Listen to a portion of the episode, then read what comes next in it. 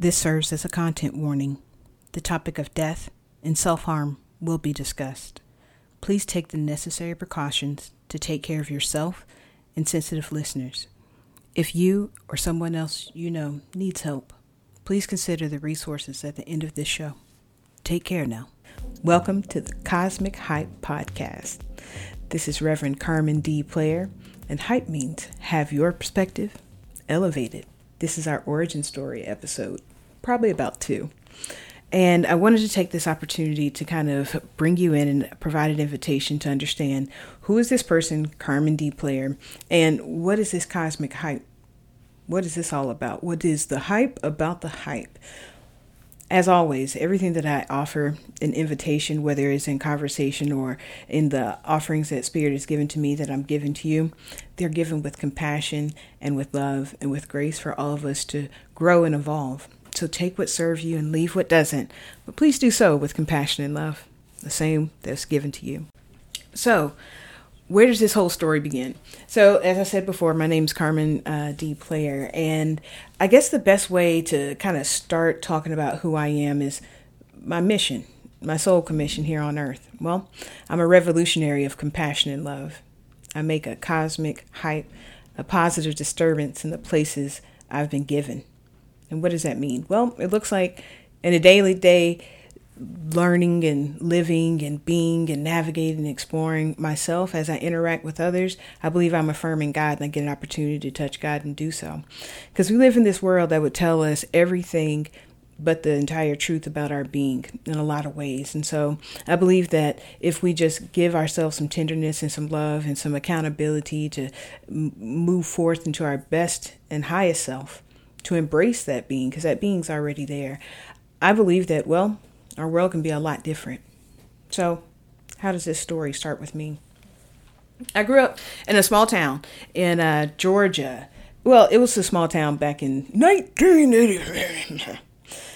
All that being said, it's a, it's a small town right outside of Atlanta, Georgia. And at the time, uh, I grew up with two parents, you know, two brothers, and we went to church of course, we went to church every Wednesday, Saturday sometimes for requires choir uh, practice, and of course for Sunday school and Sunday church service. Mom was in the choir, my dad was a deacon. That was our life for like 11 years, right? We always knew the Lord, we always went to church, so on and so forth. And well, right around 11th grade, or excuse me, 11 years old in sixth grade, my world started to change a lot. My parents got divorced. People were starting to die life was happening. And I didn't understand. But there was something still within my little self. I always felt uh, something stirring in my soul whenever I went to church. I oftentimes felt like an outsider at church, but I didn't quite understand or know why it was that I was kind of like on the margins of everyone else. But I knew I was, and I would understand as I got older why that was the case. Well, in those moments when there's like hymns and scripture and everything, I was just like really enthralled with like church, with the with the text and what was saying being said in the in the pulpit. The songs moved me. And there's something that I could feel that I couldn't quite understand at a young age that was so tangible. It was now I understand that it was more like the the love of God. Let's pause for a second. Okay. Um, as a black, non binary, queer person, a trans person who has had a lot of spiritual experiences and a lot of church traumas and the sort, I want to offer this invitation just for consideration. You don't have to accept it. God is hard or prickly. Please feel free to exchange it for another word.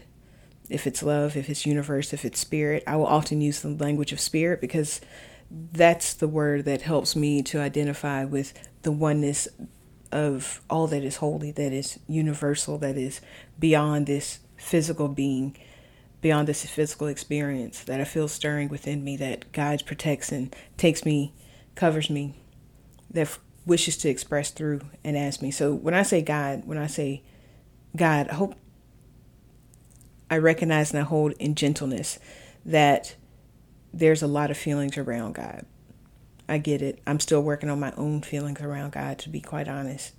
And that's part of like why this whole experience of creating a podcast actually came about.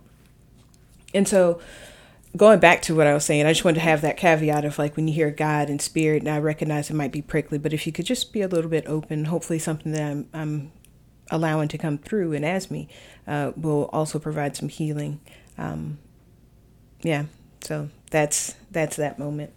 So going back to it, when I was in church and doing all these different things, um, I was I never didn't like going to church. I enjoyed sermons. I enjoyed the choir. I felt a lot of spirit. I felt a lot of love. It was it was, as I think a lot of folks probably have experienced. It was a lot of the human things, a lot of the legal legalese stuff, a lot of the dogma and stigma and different things like that that would prevent me from having a full experience with God in the way that I knew on a deeper soul level.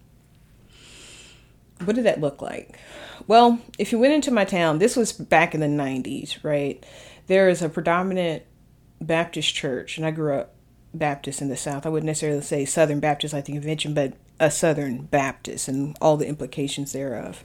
Um, but there was another predominant Baptist church that would have white crosses on their lawns throughout the year, and it was supposed to symbolize X number of babies that were aborted.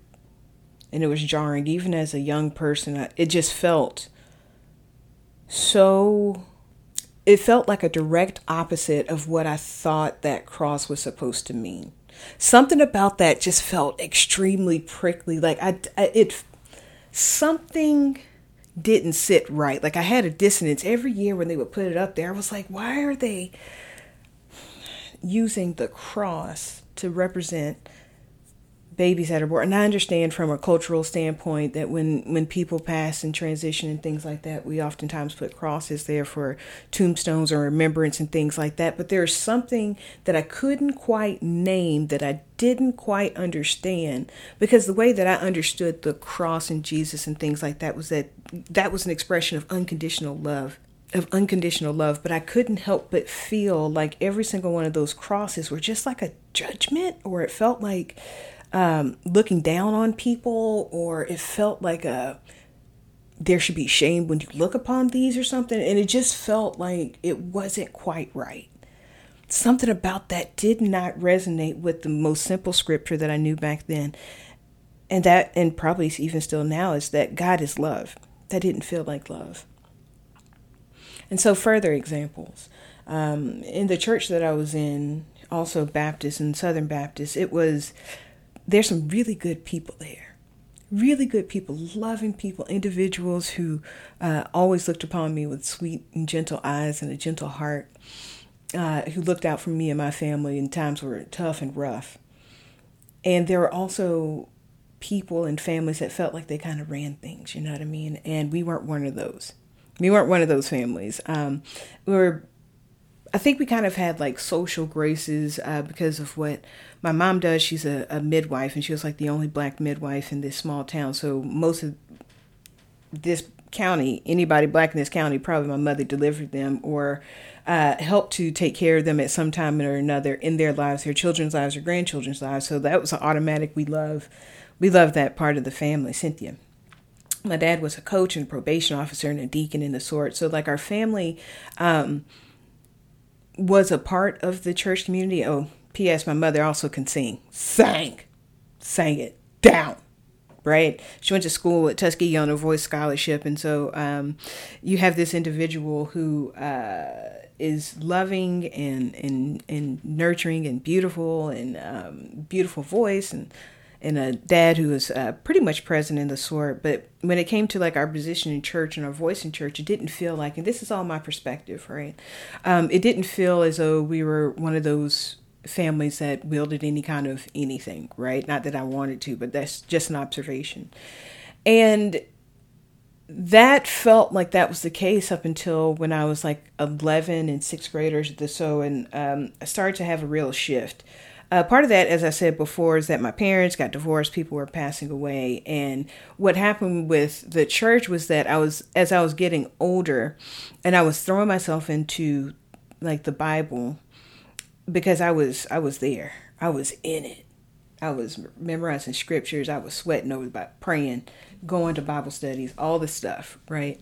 Um, is that there were some pretty blatant kind of disregard for different types of humans in the church and their position and their voice by this at that time like specifically like women in the pulpit. Like there was not going to be a woman who was going to be leading any aspect of church from the pulpit at that church unless it was like a women's day program or if it was the deaconess board which is all women or the mothers board which is all women they could absolutely lead vacation bible school and the church so on and so forth but when it came to like leadership and making decisions on the church at least again from my perspective i never saw a woman uh a female assigned female at birth individual praying preaching from the pulpit as a reverend, as a pastor, as a minister.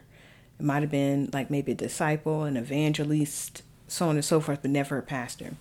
And that was always really prickly to me. And so then what ended up happening is that I started like reading the Bible and learning more and I, i'm an intellectual kind of person i like to think i like to look at words i like to understand further how this book and these rules and this belief system really applied to life, and I couldn't quite figure it out. And so that was 11, 11 years old to um, who knows how long, ninth grade probably. Uh, and I was continually trying to figure out like what what is this spirituality thing that was happening? But once I started to get into ninth grade, something started to happen that I didn't quite expect, right? So, like when I was a little kid, I definitely had a crush on a couple of girls. I won't say their names because I don't know how they'll feel about it. Uh, and I tried my best as much as possible to not really look at girls or think about them or have this attraction to them because I was Baptist and Southern. What we all know is that being gay was sinful. That was an abomination to God uh, and would warrant hell. That's that's what was taught, right? This is unnatural, so on and so forth. So I knew that this thing that I was feeling and experiencing could not exist in me at least I believe that. There's no way that I could be a Christian and have these kind of feelings. And so from around middle school, I started praying about it, right? Like really like, uh, I don't know. Uh, God, please take this away from me fortunately, middle school was already fraught with all kinds of stuff because I physically was not this being that you see before you, but I was, you know, a, a heavyweight kid with with not so great hair. I had a Jheri curl and unibrow, and by that time, because life was happening what it was, we didn't have a lot of money, right? And so my clothes re- reflected that. I didn't wear the fashionable clothes and the sort, but I was nice and I was smart and I didn't cause trouble, right? So I just kind of was just in the radar of just in in between and by the time I got to high school and hormones are doing what they're doing, bodies are changing, I was now playing basketball. I was not a, a, a kid that looked like they were going to be um, picked on, and I started to get, you know, more popular and the sort. But I really, really got deeply into like FCA, which is the Fellowship of Christian Athletes, and Bible Club, and Y Club, and all these different Christian based uh, clubs and organizations, and oftentimes being in like uh, leadership positions within there, heavily involved. See you at the polls, so on and so forth. And all the while, I was struggling. I knew I was gay, queer. I had full on attraction to girls in my high school the ones that I, I went to, I, I knew that this was the case. This was not something that was going to go away. I tried. I tried everything. I prayed. I fasted. I self harmed to try to get this gay out of me as much as possible because I knew that there's no way that I could be a Christian and follow God and still be this person. There's such great dissonance. And so, like, on the outside, it seemed like, I'm sure in high school at least, it might have seemed like I was fun and gregarious. I was in band and hanging on. It was the darkest time.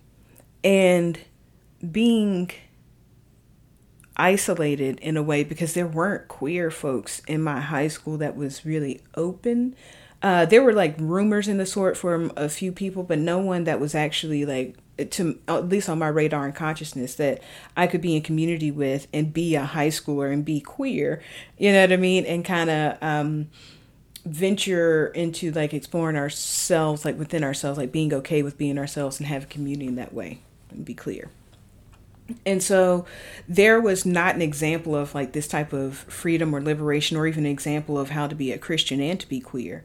And so I knew I had to suppress and mask that as much as possible. And I think that the most effective way that I did so is that I played the the academic card really well or uh, that I was preoccupied with like different clubs or sports or different things like that. So like dating wasn't really on my radar and like the couple of guys I went to prom with were just like friends, right? So it worked out really well. I could avoid it. And thank goodness for this little thing in the 90s called uh, True Love Waits.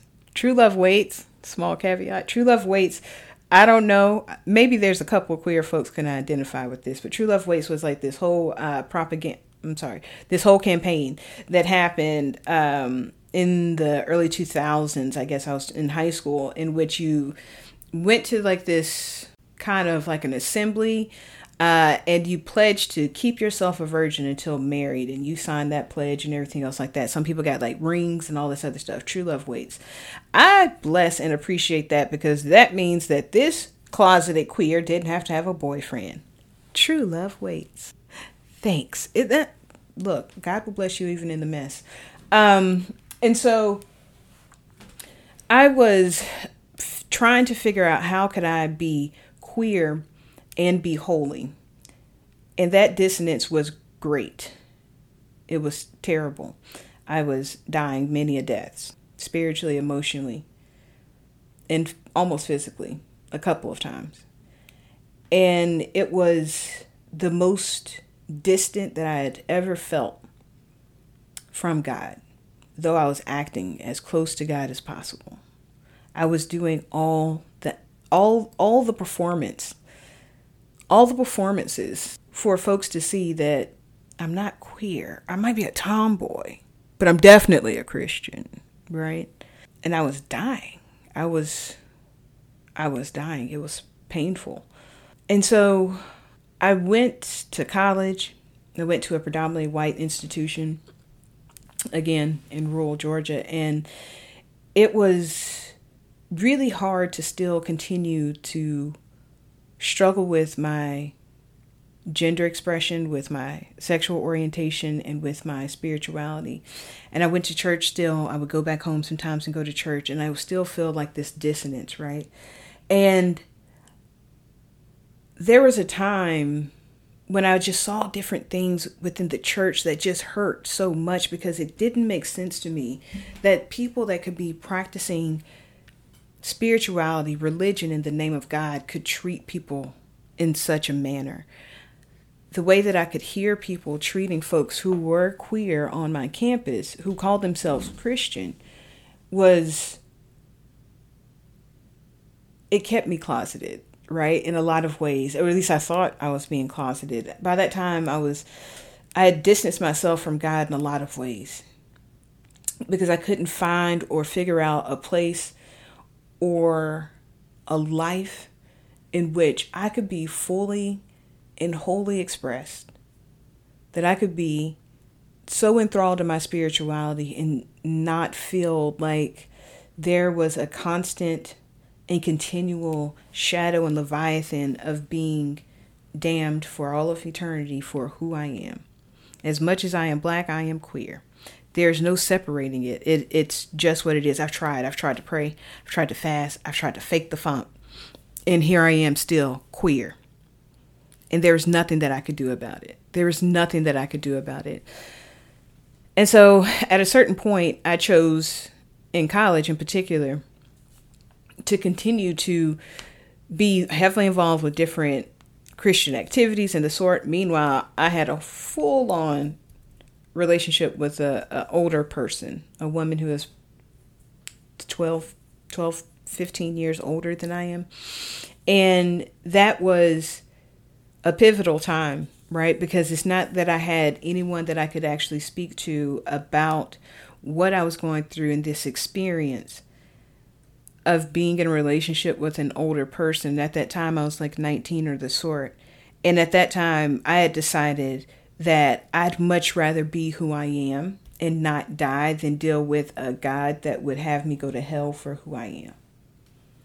I was like, I can't change this. I've tried changing this. At this time, by that time, almost 10 years or so, right? Tried changing this and it didn't go away. So the only thing that I could change was how I felt about God. And so it was a lot of dissonance. It was a lot of conflicting behaviors and actions during that time because while I was still doing that, I was still involved with a lot of Christian based eh, elements, but I wasn't really connected to God. While I wasn't really connected to God, I still experienced God in different ways, like in nature and different relationships and communities and the sort, but I was still felt felt so deeply alone. And while I felt like I was very deeply alone, I also felt extremely isolated and then was in a relationship just with an older person. It didn't even matter that this was a uh, person of the same gender, but with an older person who just wasn't healthy for me. And so I formed a lot of my spiritual identity with all of these different amalgams, and it I carried that tempest in the tea kettle, just a lot of confusion and never being enough, and never um, having the tools or the space to actually think about and process evolving and growing and my sexual identity with my spirituality that was not a conversation that was being had. I didn't have queer elders. I didn't have anyone i could refer to or reference or anything like that. And so while i was in this tempest in a tea kettle experience i was just living life and trying to trying to maintain and survive meanwhile it just felt like i was just getting smaller and smaller and i was i was becoming less of who I was. And I was trying to be everything that I thought the church and God wanted me to be, or at least how the church told me God wanted me to be. And I was just continually left with massive questions. How can I be queer and holy? How can I be queer and holy? What's it going to take for me to be seen and accepted by God? Can I be queer and whole? How can I be a whole individual, all of who I am fully expressed and also be holy. So we'll sit with that for next time. Until then, please know that you are whole, you are holy, and you are worthy. This has been a cosmic hype moment. Have your perspective elevated. Right on to the right on.